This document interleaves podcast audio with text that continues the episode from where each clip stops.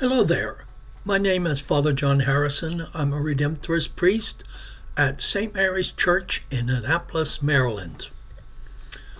Today's gospel is from St. Matthew chapter 25, 1 to 13.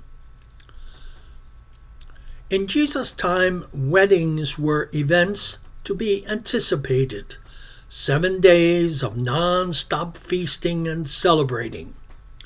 So we can assume that all of the ten young women in today's parable wanted to go to this particular wedding feast.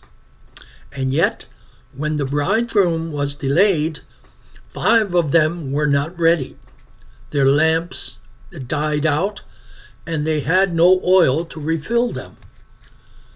Who knows why they weren't prepared? Maybe they were distracted or too busy to make sure that their oil flasks were full. But we do know, what we do know is that as a result, they were not where they were supposed to be and missed the chance to come to the feast. What a shame. These young women seriously needed to re examine their priorities. As we approach the end of our liturgical year, the Church uses our Mass readings to encourage us to examine our own priorities as we await the coming of the Lord.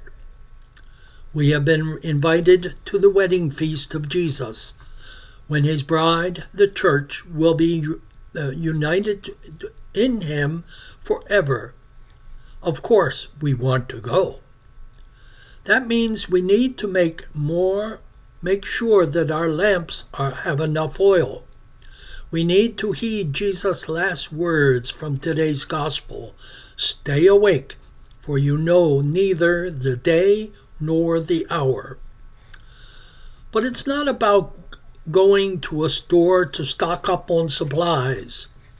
Staying awake means looking at how we spend our time and making sure that we're putting the Lord first and cultivating our, our love for Him.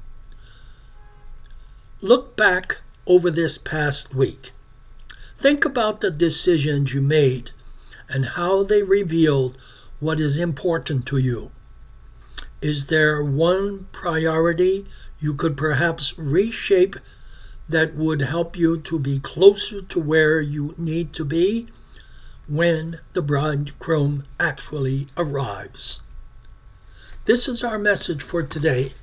May God bless you and have a great day.